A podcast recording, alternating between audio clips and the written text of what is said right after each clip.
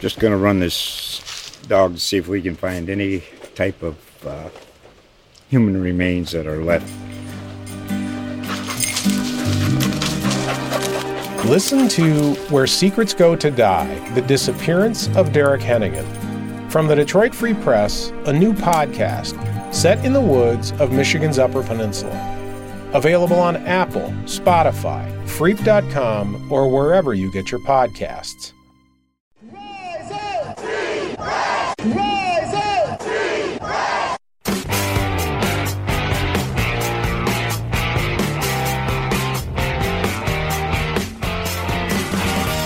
This is the Rise Up Sea Red podcast, all about the Arizona Cardinals and the NFL, featuring insider and outsider perspectives. Enjoy the best hour of Cardinals talk on the web. Now, here are your hosts, Jess Root and Seth Cox.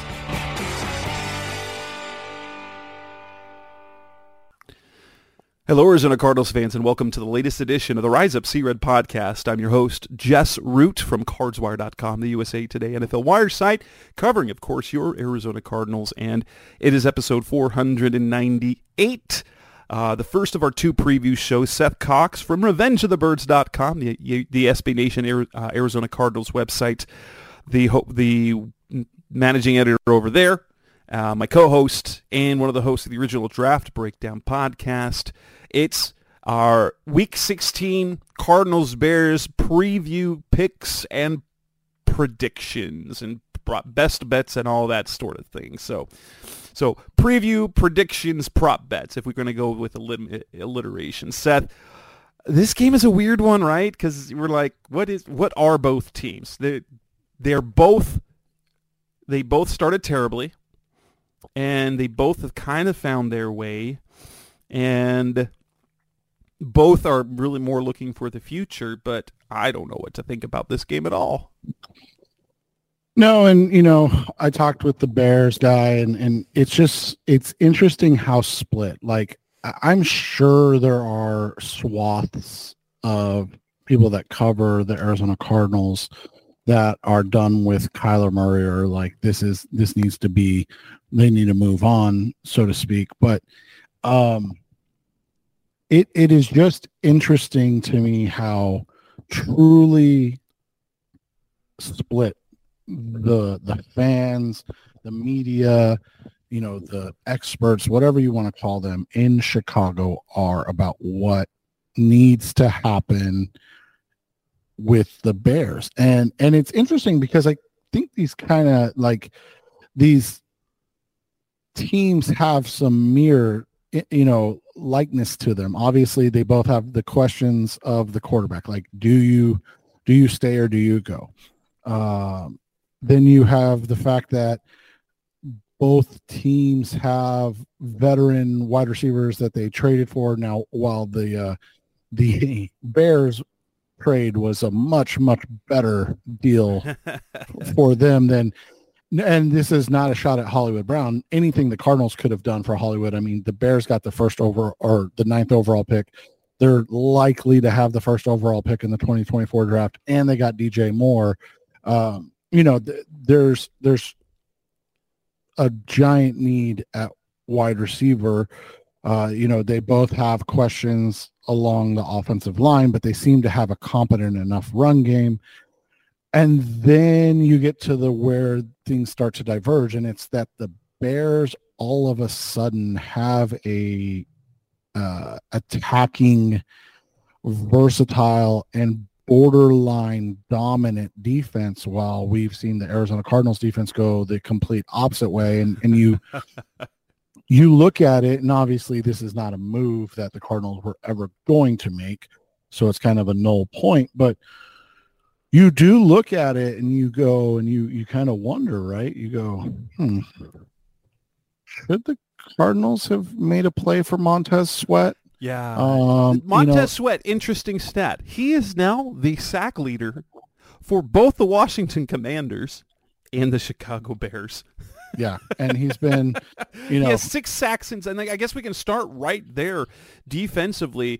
That since Montez Sweat got there, their pass rush has improved immensely. He has six sacks in six games, and then you look at their defense just overall.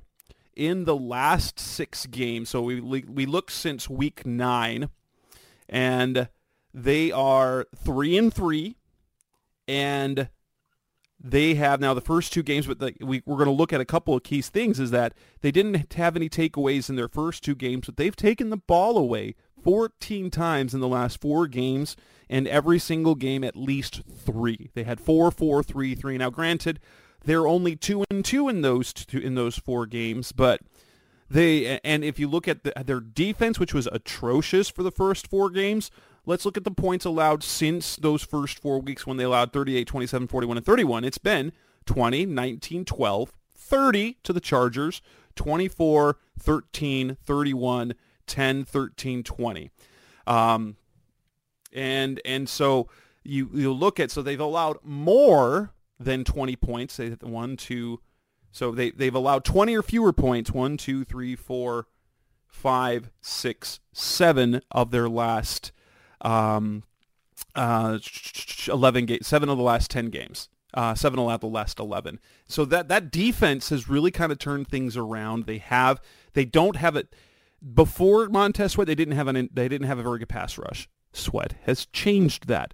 Their run game is number one in the NFL. Now, granted, the Cardinals did go up against the number one run defense in the San Francisco 49ers and ran completely all over them. Caveat, they didn't have Arik Armstead, Javon Hargrave, and so we, we do have that is does have an asterisk.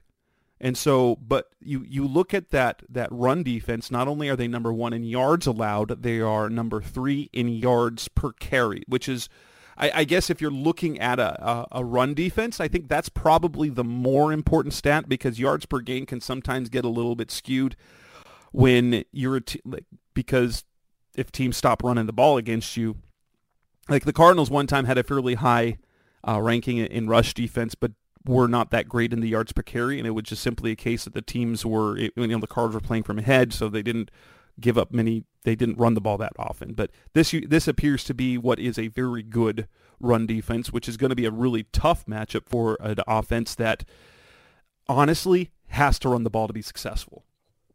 Oh yeah, I mean we've talked about it ad nauseum, and there's no reason to like go back into it in this game. But you know you've got a team that just lacks talent on the offensive side of the ball, especially at pass catcher, right? And so you have to be able to spread the field, run the ball consistently, and from there, you know, hope that things work out the the right way. Um, you know, and it's just it makes it tough. I mean, this this team, if they can potentially uh, you know, keep things in check. Their run game should be good enough that they um, that they compete, but it's not a guarantee. And so those are, you know, those are the things, and they need something more. Um, they need something more from the pass catchers. I mean, that's just the reality yeah. of it. And then we'll get we'll talk more about that in the second part. Um, offensively, they don't have a they, they have a good run game. Chicago's a good run game. Uh, they rank uh, in their they rank fifth in yards, fourth in, in attempts, and they're ninth in yards per attempt. But they don't have a dominant performer. Their leading rusher is Justin Fields with 488 yards, with D'Onta Foreman at 425. Now, granted, uh, he's kind of been their main guy. He's not been super efficient, 3.9 yards per carry. He's played in nine of their uh, 14 games. And so uh, you've got Fields with 488. You've got Foreman with 425, followed by Khalil Herbert, 347. Roschon Johnson, he's a rookie for 274. Th- their rushing attack is kind of varied um, in that sense, as opposed to the Cardinals, who like it's it start it begins it begins with James Conner, and then you get the complements of the explosive plays from other players. But it's it's the James Conner game. But what do you think of D'Onta Foreman as as a starting running back? I mean, he's he's a poor man's James Conner, if that makes sense. I mean, six foot, two thirty five. He's a grinded out type. I mean, you look at his games, um, you know, and if he's running for you know 15, 16 times, he's rarely over four yards per carry. And if he is, it's it's you know barely. I mean, he's got one where he was at five and a half, and that's his high for the season. The rest of the time, I mean, you look at his attempts, 21 attempts, 3.8 yards per carry, 20 attempts, 4.2 yards per carry, um, 15 attempts, 4.3 yards per carry, 11 attempts, 4.5. I mean, it's just that's not his game. He's a grinded out, pounded out type of guy.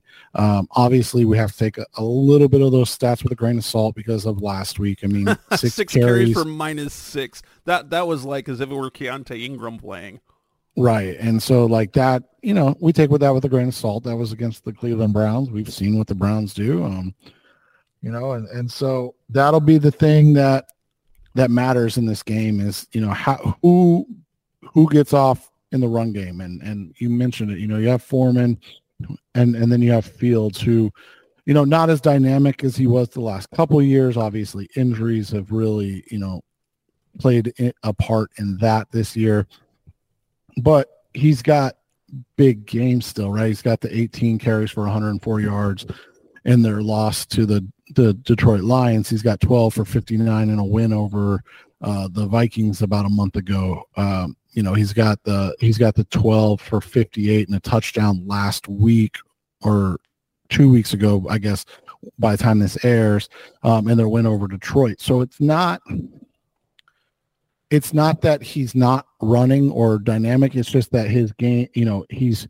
he's changing his game and and trying to adapt and become a better passer. I mean, you look last year, he finished with over 1100 yards rushing in 15 games. Um, you know, he, he in 10 games this year, he's only at you know just over 400. So you know, you can see the concert or just under 500, I guess I should say, and and you can see the concerted effort for him to kind of vary and change what he's doing. Um, and he's done a nice job, and we'll talk about their passing game shortly. But he's done a nice job in doing that. When you look at the fact that they don't have a ton of talent at wide receiver, I mean, something we mentioned kind of at the top, but their their strength lies in their diversity of their run game. And you mentioned it. I mean, you look at you look at these numbers and they're kind of they're kind of crazy because nobody I shouldn't say nobody that, that's disrespectful, but like none of these guys are are they none of them wow you, but like you look at the attempts. James Conner has 143 yards. He he leads the Cardinals. He obviously missed uh, four games, right? Um, and and so that's that is what it is. The next closest guy in attempts is 56 with Emari Demercado. The next closest is Josh Dobbs with 47, but then you get, you know, you get Dobbs and Keaontay Ingram. They combined have 82 carry attempts. Um, you know, obviously neither one on the roster, right? So, so from there you have Kyler 29, Rondale with 24, Michael Carter 11, Damien Williams 11. Like, you just kind of have a mishmash you look at their top four runners 109 carries for D'Onta Foreman, 96 for Justin Fields, obviously their most dynamic ball carrier. Khalil Herbert, 82, and you mentioned it, 4.2 yards per carry. Roschon Johnson, 60, again, 4.6 yards per carry. So, like, all of these guys have kind of been the same. I know they have some hope for Johnson. He's a rookie, so we always, you know, kind of give those guys a, a little leeway. But a lot, you know, these guys are all just kind of like the Cardinals we talked about last week. You know, they have James Conner, right? Who's like I said, similar to to uh, D'Onta Foreman, the big kind of pound pound it back. They have Emari Demercado, not a bad size back in any shape or form, but very patient. You know, you don't look at anything he does as eye popping, right? But it's his patience and his ability to kind of find and navigate the hole. Um, I guess that would be Khalil Herbert, but at the same time, you know, he's I think he tested better than Demercado, if I remember right. And then they have a guy, and again, I don't mean this in this negative connotation, but like they have their Keaontay Ingram, right? In, in Roschon Johnson, the big six foot, 225, athletic, um, supposed to be very versatile back. And so you look at those things and you go, okay, uh, they don't have just a bunch of variance or, or, diversity in what they what these runners do, and so it'll be kind of interesting to see because at the end of the day, I, I don't care who it is, they're all probably going to be able to run against a defense that has struggled to stop it. yeah. And now we get to the to the receivers and, and the passing game is it's basically been two guys. It's been DJ Moore, who's got 80 catches for over 1,100 yards and seven touchdowns, and tight end Cole Kmet, 66 catches, 571 yards, six touchdowns. Those are basically the only two guys that that Justin Fields trusts and, and you've got a guy in Darnell Mooney who's super dynamic, but is kind of kind of invisible this year, either by his performance or by his usage and the coaching staff. Like that's a guy that that we've seen be absolutely dynamic and has just not been not been used or not been targeted. Um, especially, but I mean, it's hard to do because DJ Moore is he's a guy, he's a dog. He's an alpha. He's he's an absolute stud at receiver. Um, and it's he, he's doing what we would have hoped Hollywood would have been was doing this year, right?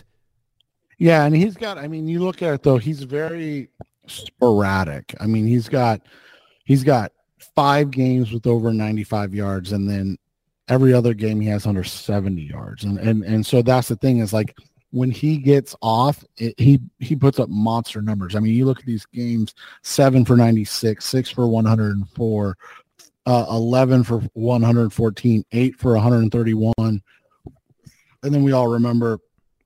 I think it was a Thursday night game when he went for eight for two hundred thirty and three touchdowns. Right, like just a just an insane game. And but from there, you kind of look at it, and it's it's you know very pedestrian: six for sixty eight, five for fifty eight and so his his production it kind of mirrors what you see out of the Bears passing attack. And that isn't really shocking when you just look at the fact that like they kind of go as he goes. Like he he is the engine of that passing game. And and so if the quarterback gets the ball in his hands um then that's a good thing. And if it can't then he you know he does a nice job. You know, usually averages about 11 yards a catch and gets those. And if he gets five catches, he'll have, you know, 60 yards. If he if he gets four catches, he'll have 45 yards. Like it's just it's it's just a really it's a really interesting passing attack because like you said, you've got Moore, you've got Kmet, and then you've got guys that just have never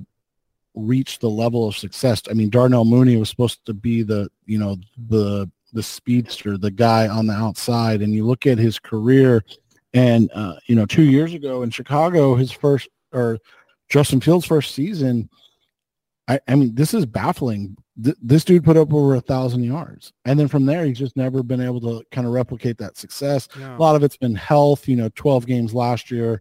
He is on pace to play in in uh 17 games this year, but you look at it, you know, 81 for almost 1100 and now you know he goes down to 40 for 493 and this year he's averaging the most yards per reception in his career but he's just not getting the ball. 29 catches for 409 yards a touchdown. I mean he's a dynamic dynamic stretch the field threat but it just seems like it's not something that the bears trust. I mean they they're more of a hey let's get the ball in dj's hands. Um, and, and then you know they use Kmet similar to what we see with the Cardinals doing with with Trey McBride.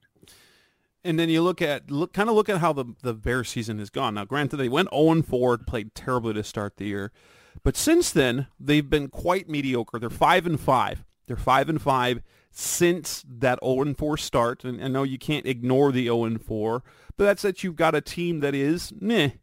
Um, just that's a bad start. And the way they've done it is that they've they, haven't been streaky. They've only once is after that first four games, only once have they lost two in a row, and only once have they won two in a row, and that was in they weren't consecutive weeks. This was before and after the bye week, and so you're going win loss, uh, win loss loss win loss win win loss. Um, it, they've been very up and down. They've been very up and down this season, and you know they they've also had I think it's three fourth quarter 10 point leads, like fourth, three fourth quarter double digit leads that have turned into losses. Um, and, and one of them happened last week uh, against the Cleveland Browns when they were the latest victim to the eliteness of Joe Flacco. We can never forget the eliteness of Joe Flacco. Um, yep, it's insane. and, and so now we get now we get what's that we get to see what the Cardinals have again in a game, which is interestingly enough, it's two fan bases. Now fans always like to see their teams win, but collectively these are two fan bases that wouldn't complain if their teams lost because of the draft. And so it's kind of like two teams that are going to compete, but do they re- should they really win? That that's that's the tricky part. And and you know separately, we're all Washington Commanders fans this week. Um, I I actually kind of I do like them this week against the Jets. So crossing fingers. Washington getting uh, one. That's one of my underdog picks for the week. Is is a Washington win over the Jets. So let's go Commanders. Pick up that win and let the Cardinals win another win a game before the end of the year and not feel terrible about that ending. So yeah, coming up next on the Rise Up Sea Red podcast, the best of Cardinals talk. On the web. Let's move on to the actual matchup, keys for the Cardinals, matchups that we're looking at, and more. That's coming up next on Rise Up Sea Red. We're back on the Rise Up Sea Red podcast, the best of Cardinals talk on the web, talking about now the preview, uh, the matchups, the keys. Um, I think number one, and, and this is kind of goes with pretty much every, but especially this week, the Cardinals can't afford to turn the ball over.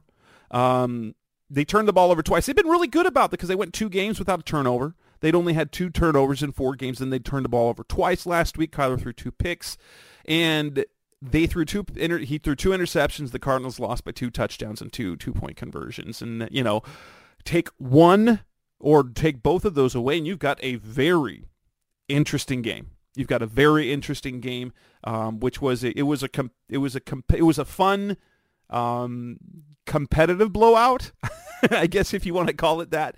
But this week, if they turn the ball over the, at the rate that the that the Bears opponents have been turning them over, 14 in the last four games, the Cardinals don't have a chance. No, and it's going to be a long day because they'll lean on a run game that you know we we covered not great, but it's not ineffective in, in closing out games. Um, and they'll, you know, like we highlighted, they'll keep running it. I mean, they're fourth in the league in, in rushing attempts for a reason. And so if the Cardinals can't stay productive on offense, then it's going to be a bad, bad game for them. Um, the thing is with the Bears though is they tend to share the ball quite a bit too, right? They're 20 they, they're uh, 24th in turnovers given. Um, and they have turned the ball over six times in their last four games, including yeah. five in their last three. Um, in their in their win over Detroit, they didn't turn the ball over. And in fact, Jonathan Gannon talked about it yesterday, and he said that therefore the the the turnover stat is really interesting with the Cardinals this year. Now, it's a money stat for for the Bears when you when it comes comes to turnovers and like winning the turnover battle. Let me let me pull it up. I just I just wrote about it. Um, the Bears, uh, Jonathan Gannon said four and one, four and oh, they're not four and oh, they're four and one when they win the turnover battle, when they have fewer turnovers than their opponent. They're zero and six when their opponent, when they turn the ball over more to their opponent. The Cardinals, it's been different. They are two and five when they win the turnover battle, and they're one and five when they lose the turnover battle. So the the Cardinals are an anomaly this year, um, but the Bears are very much in play there. And so it, it's pretty much it for for for the Bears. If they turn it over more than their opponent, if they're negative in the turnover um, differential, they're going to lose. Uh, that hasn't been the case for the Cardinals, but in, in this game in particular, that's going to be super, super important. Yeah, and I mean, it seems obvious, right? Like you said, it, it seems like it's an obvious situation, but it's odd how the Bears turnovers come, right? Uh, you kind of mentioned it. You've got you've got six in the last four games, but uh, or let's go back six in the last five games. But in those in those two games without turnovers, um, they forced uh, they forced three and won two of those games. The other ones they just tend to get more turnovers. Uh, you know, we've got the the Josh Dobbs implosion game against Minnesota with the four four turnovers. We got the Detroit Lions game, you know, two weeks ago where they where the Lions and Jared Goff imploded. I mean, 127 pass yards. Like, what is happening? Um, and and he threw three interceptions. But then you go back and and it's been a while, obviously, but some of these numbers are super super baffling to me. And, and you mentioned earlier, kind of like their whole thing this year, but you know they had five turnovers in a game. They caused zero turnovers, and they lost twenty four to seventeen. That's because the Saints are no good. Yeah, but they're I mean they're going to the playoffs probably, but you I mean I agree they're not any good, but um you know you go to their you go to their game against the Minnesota Vikings, three turnover the first time, three turnovers to one. They lost 19 to 13. You go, you know, last week obviously three turnovers to 3. They lost 20 to 17. Like it doesn't make sense how they can turn the ball over so much and play close games. But it's because their defense has been you know, like you mentioned from outside that that fir- that start of the season, their defense has been playing really well, and so those things, even though they don't match up, they make a huge difference. And and you know, so when they have the bad, um, when they have the big turnover games, it happens, but they tend to make up for it on defense. And you look at, I, I've talked about this stat a little bit the last couple weeks, right? The the expected points.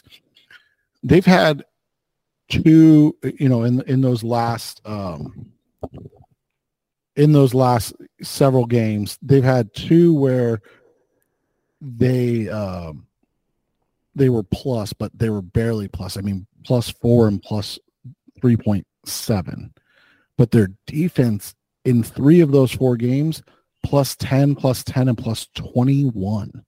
So, like, their defense has been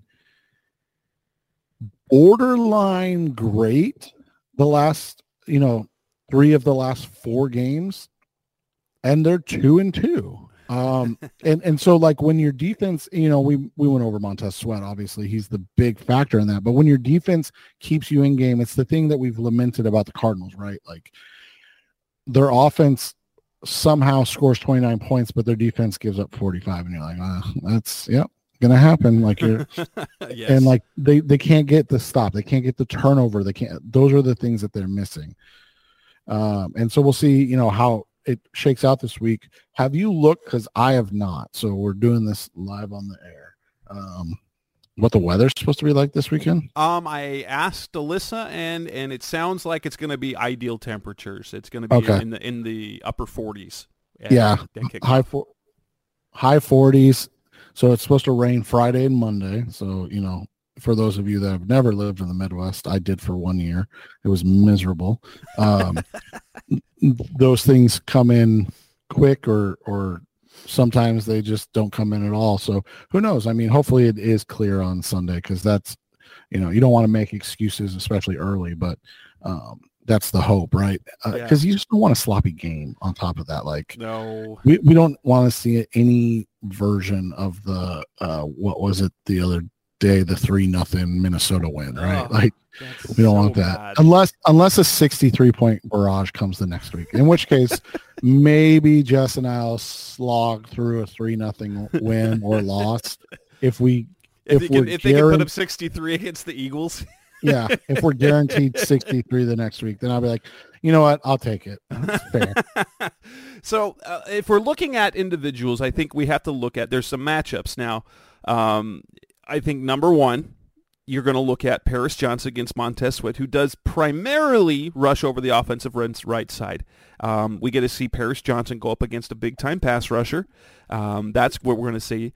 And then I think, well, now we have to pay attention to this is now Krys Barnes. Um, they're down to their third Mike starting linebacker as, as Josh Woods ended up on injured reserve with an injury that was not disclosed. Krys Barnes is now the guy, which means now he's been a starter before in the, in this league, um, and and the, when we've seen him play, it hasn't been bad.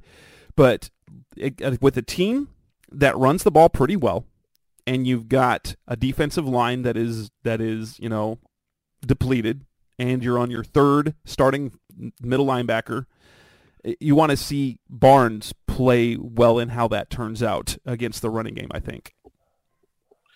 Yeah, I mean that's going to be a big thing, and and like you said, it, it makes it tough, man, to to really kind of grind into any of this because you get semi frustrated by the fact that we knew they were going to be bad. Like there was never a thought of like, hey, maybe this team sneaks into the playoffs, right? But at the same time, it's frustrating the amount of injuries that have occurred this year at positions. I mean, Kyzir White, obviously a big one. Josh Woods, you just mentioned it, he's gone. And so, and they, by the way, they haven't played extremely well by any means. But then, you know, you look at it, Krys Barnes, you know, has to step in. From there, you know, you've got uh Ezekiel Turner, you've got Owen Pappoe, like just these guys that are having to step in, and you're just kind of like, man, this is like borderline frustrating because it's one thing to be bad, right? But it's another thing to be bad and perpetually injured and try to like make heads or tails of what you have. Because, you know, and it's one of those things that you and I have talked about ad nauseum. Like it's hard to evaluate because you know you have you need three or four offensive or sorry, excuse me, defensive linemen, right? You you know you need that. But at the same time, you don't know what you have in Carlos Watkins and DJ Collier or LJ Collier, excuse me. It's been so long, I forgot his name. Uh, LJ Collier. Uh, you know, so like at the same time, you're just like, ah, man, this is tough.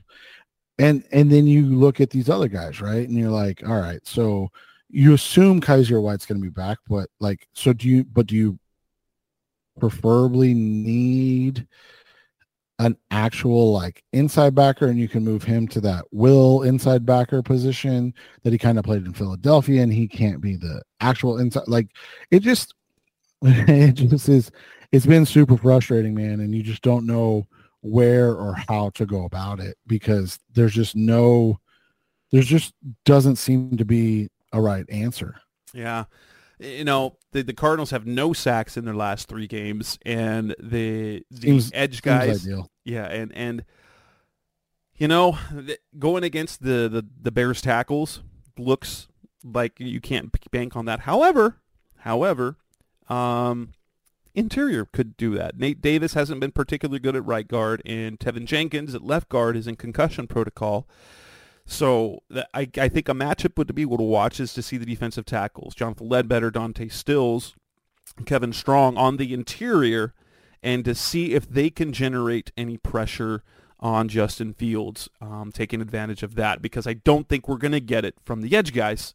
Um, we just haven't seen it. I mean, zero sack again. Seth and I have as many sacks as the Cardinals do in the last three games. Uh, we could go. It's- we could go back and say Jonathan Abraham and Simeon Rice are tied with the lead in sacks this season.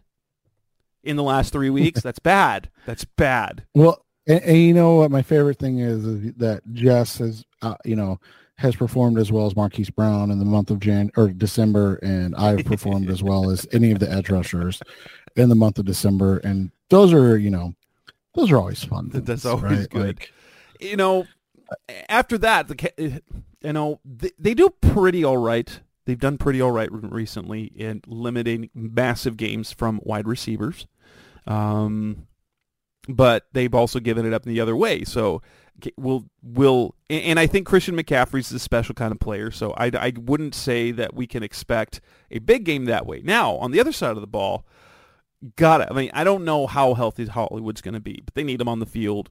They, they need they need something something from the receivers because I if James Conner isn't great, they need more than Trey McBride, and I think Trey McBride's going to have a big game because that's all they have. But they need something from their receivers, and you've got you've got your eyeballs focused on on Michael Wilson, Rondale Moore, and hopefully a reasonably healthy Hollywood Brown. yeah, and I mean, the the Bears have a very um, dynamic defense. I mean, that's one of the things that we talked about, and and so to that, as Jess is saying, like, how are they going to respond? How are the Cardinals going to respond to this game? Um, and the the first thing that you look at, and the hard part about it is, you look at it and you go, oh, okay, well, the first thing that you know is that they have a really good uh, corner in Jaylon Johnson, a guy that's highly highly underrated overall by a lot of people in the NFL. But he's just been, you know, borderline elite uh, coming out of Utah. I think it was 2020, um, and he's just become a potential Pro Bowl corner, uh, second round pick. You know, he's done a great job, especially in coverage this year, which you know makes it even more important that the Cardinals get something out of a wide receiver because this is a guy that takes away half the field. So God forbid they're like, hey, go guard Trey McBride anytime he's in the oh, slot oh, or anytime he's doing this. Like you're talking about a, an elite eraser type defensive back. Now, that's not to say that Trey won't get his still, but like it may only come when he's in line, you know, maybe when they split him out like they love to do and which they should do. I mean, he's phenomenal.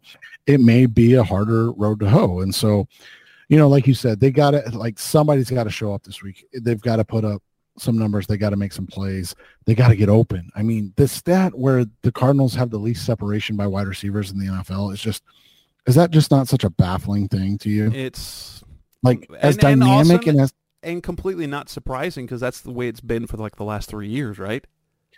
Well, I yeah, I get that, but like with as athletic as Rondale and Hollywood and Greg Dortch, you're like, how are you guys not getting like Michael Wilson? Understand he's a guy, he's a rookie, he's trying to find his way in the NFL, but like these other guys, it's like your athleticism is your calling card.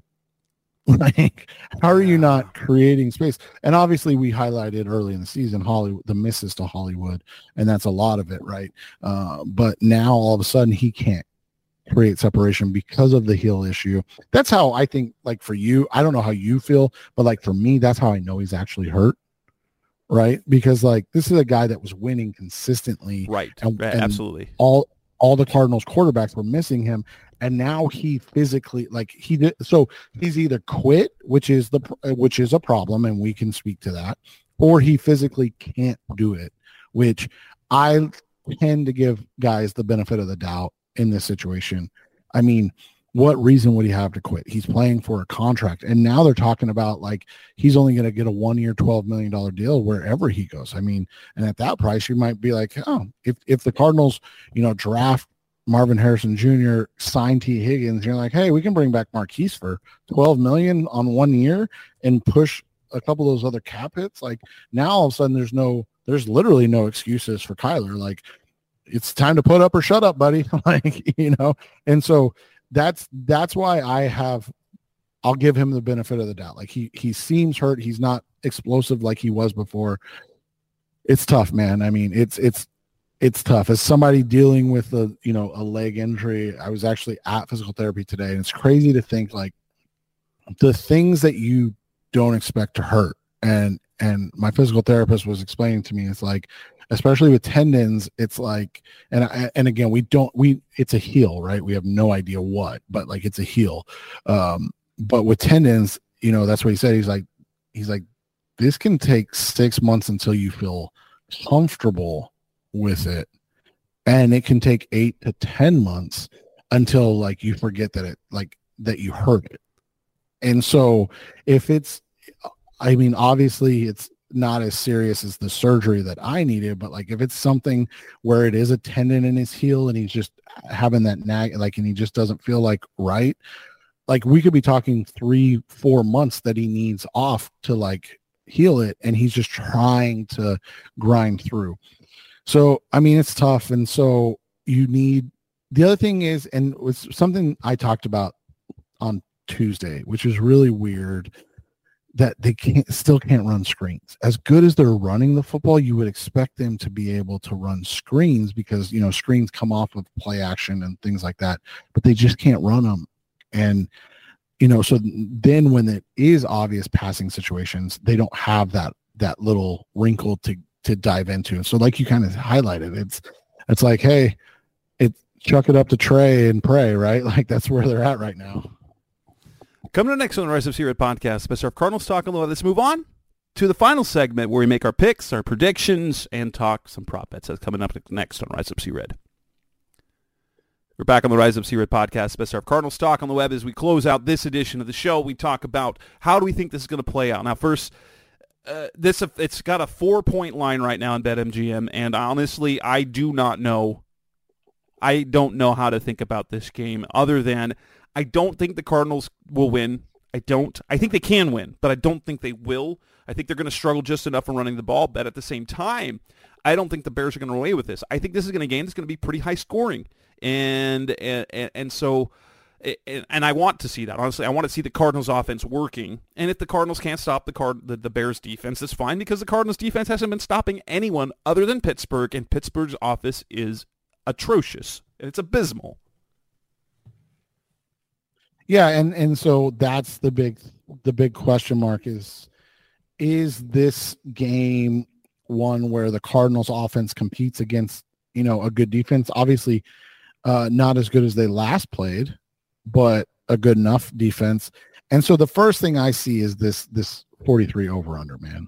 That seems that either that either screams to me that Vegas sees this being lopsided in the Bears' favor, or that there's a reason that under 43 is is near plus money because they're they're trying to juice up um, you, uh, people taking the over like I'm thinking not, over, over, over, over, over. Yeah, that's what I'm it's, thinking. It's just not a, it's just not as good a value. So that's you know, it's over over under 43 on on DraftKings. Uh, same thing minus four here.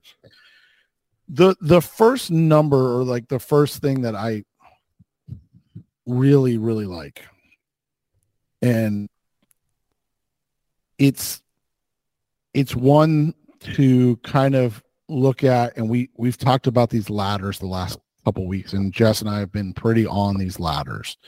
Um, Justin Fields, this is on DraftKings. I don't know what the number is on on on uh, BetMGM. Over 198 and a half passing yards is minus 140. So so not great. Um, at that rate, just take him at 200 plus alternative yards. That's minus 120, so better. And then the ladder up to 250 is plus 175, plus That's 360. Nice. I That's I nice. really like that with how bad the Cardinals pass rush has been, as Jess has highlighted. And if you go back to last week, man, there were two throws he made that were dropped. and I'm not even talking about the Hail Mary at the end.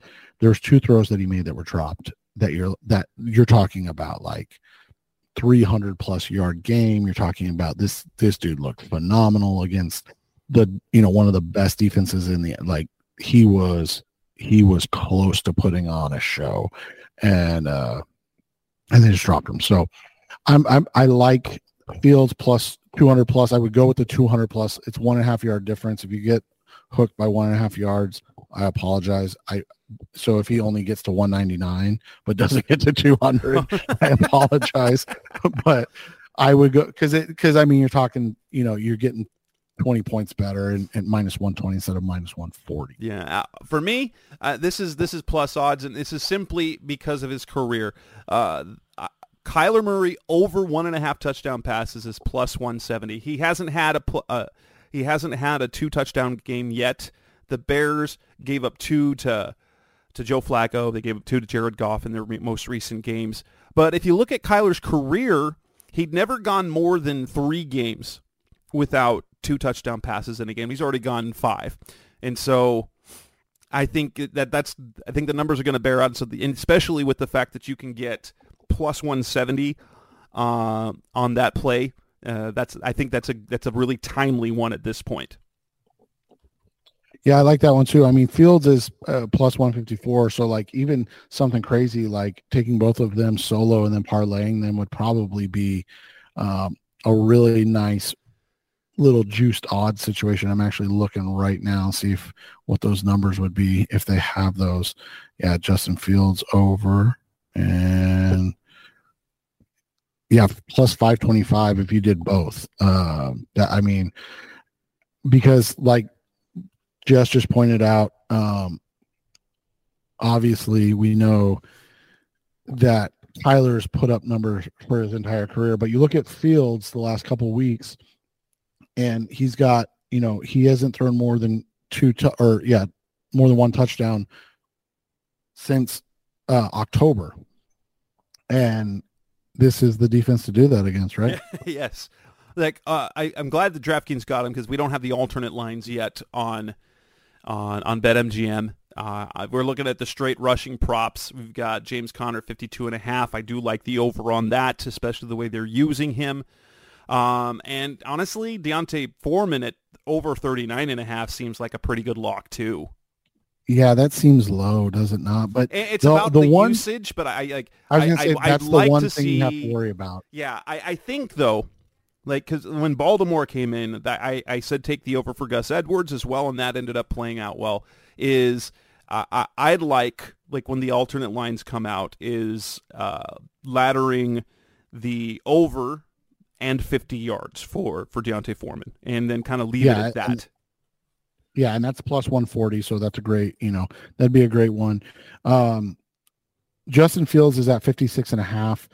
Again, his numbers rushing are good, but they haven't been elite like they were before. Uh, 30, 58, 59, and then that 104 yard game. I don't know if they're going to need him to put that Superman cape on, though. That's Yeah. where I get concerned. 56 and a half seems like too much. I'd stay away from Fields number um, altogether, but I I don't think you need to, you know. But then you look at the offense or the the receiving yards. The one thing I I'm looking at that really stands out is Cole Kmet. He's only 37 and a Oh my half yards. gosh! Um, that's at minus 110 as well. You look at that. Jess highlighted obviously the the injuries at the inside linebacker. Now you have Krys Barnes there.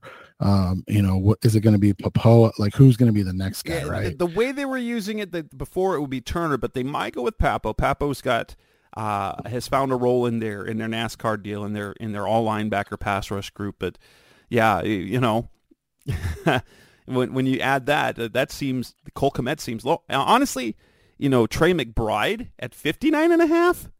Uh, I and or you could go off the receptions at five and a half. Now, granted, I'd for, you probably want to take some alternate line because the receptions is minus one fifty for over five and a half. That's not a very good.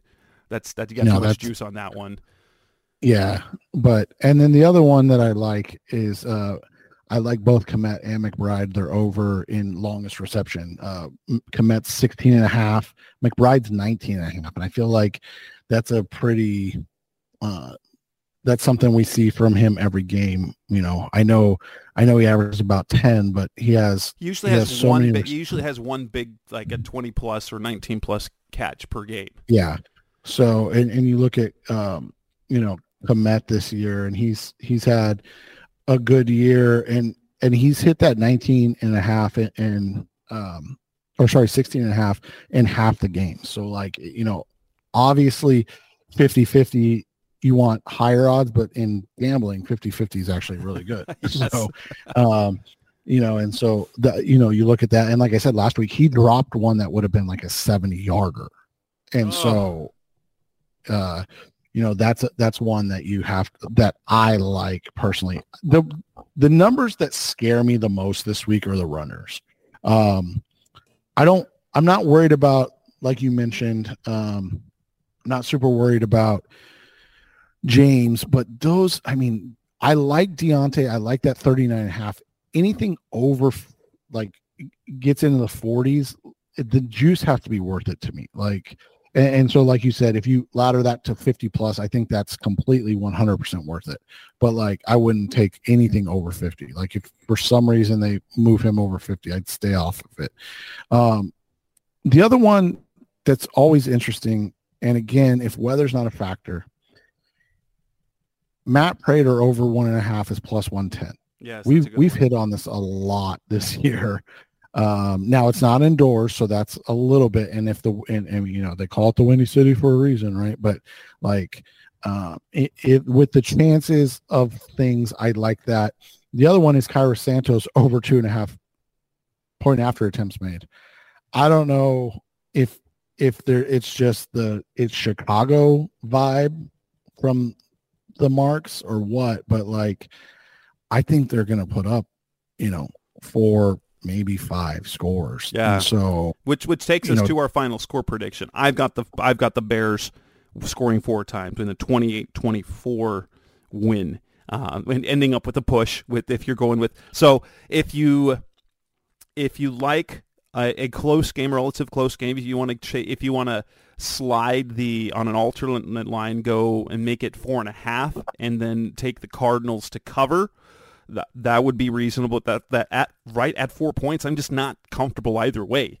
Um, so yeah, I, I'd go with I, I'll go with a push, and, and I'm just going to avoid the. I'm, if I bet the game, I'm going to move the line to maybe and- and take slightly higher juice. Maybe move it to four and a half or five, maybe five and a half, and then go Cardinals. But any other way, uh, I'm just going to stay away from the spread, and I think the I think the Bears away with a 28-24 win. It's going to be pretty high scoring. yeah, I've got 31-28. Uh, the Bears take this one, but the Cardinals cover. And with that, we'll end this edition of the Rise Up Sea Red podcast, of Cardinals Talk the Web. Uh, you will hear me and Alyssa on the show on Saturday as this one drops on a Friday. And then Seth and I will come back after the Christmas weekend, uh, be able to talk about how the Bears and the Cardinals did. That's Seth Cox. I'm Jess Root. Thanks for listening. As always, we'll be back again next week. Thanks for listening to the latest edition of the Rise Up Sea Red podcast. Listen to previous episodes and subscribe to the show on Apple Podcasts, Stitcher Radio, Audioboom, or many other podcast platforms so shows are delivered directly to your mobile device. Please give the show a five star rating and always support the sponsors who support the show. We'll be back soon for the best hour of Cardinals talk on the web. Rise up, Red Sea, be Red Sea Red, and of course, Rise up, Sea Red.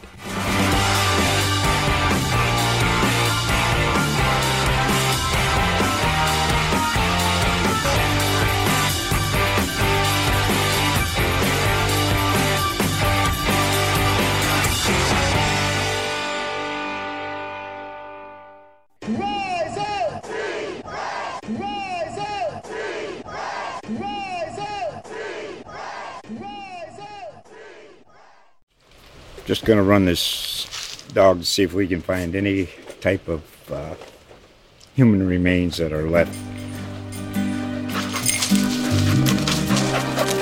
Listen to Where Secrets Go to Die The Disappearance of Derek Hennigan. From the Detroit Free Press, a new podcast set in the woods of Michigan's Upper Peninsula. Available on Apple, Spotify, Freep.com, or wherever you get your podcasts.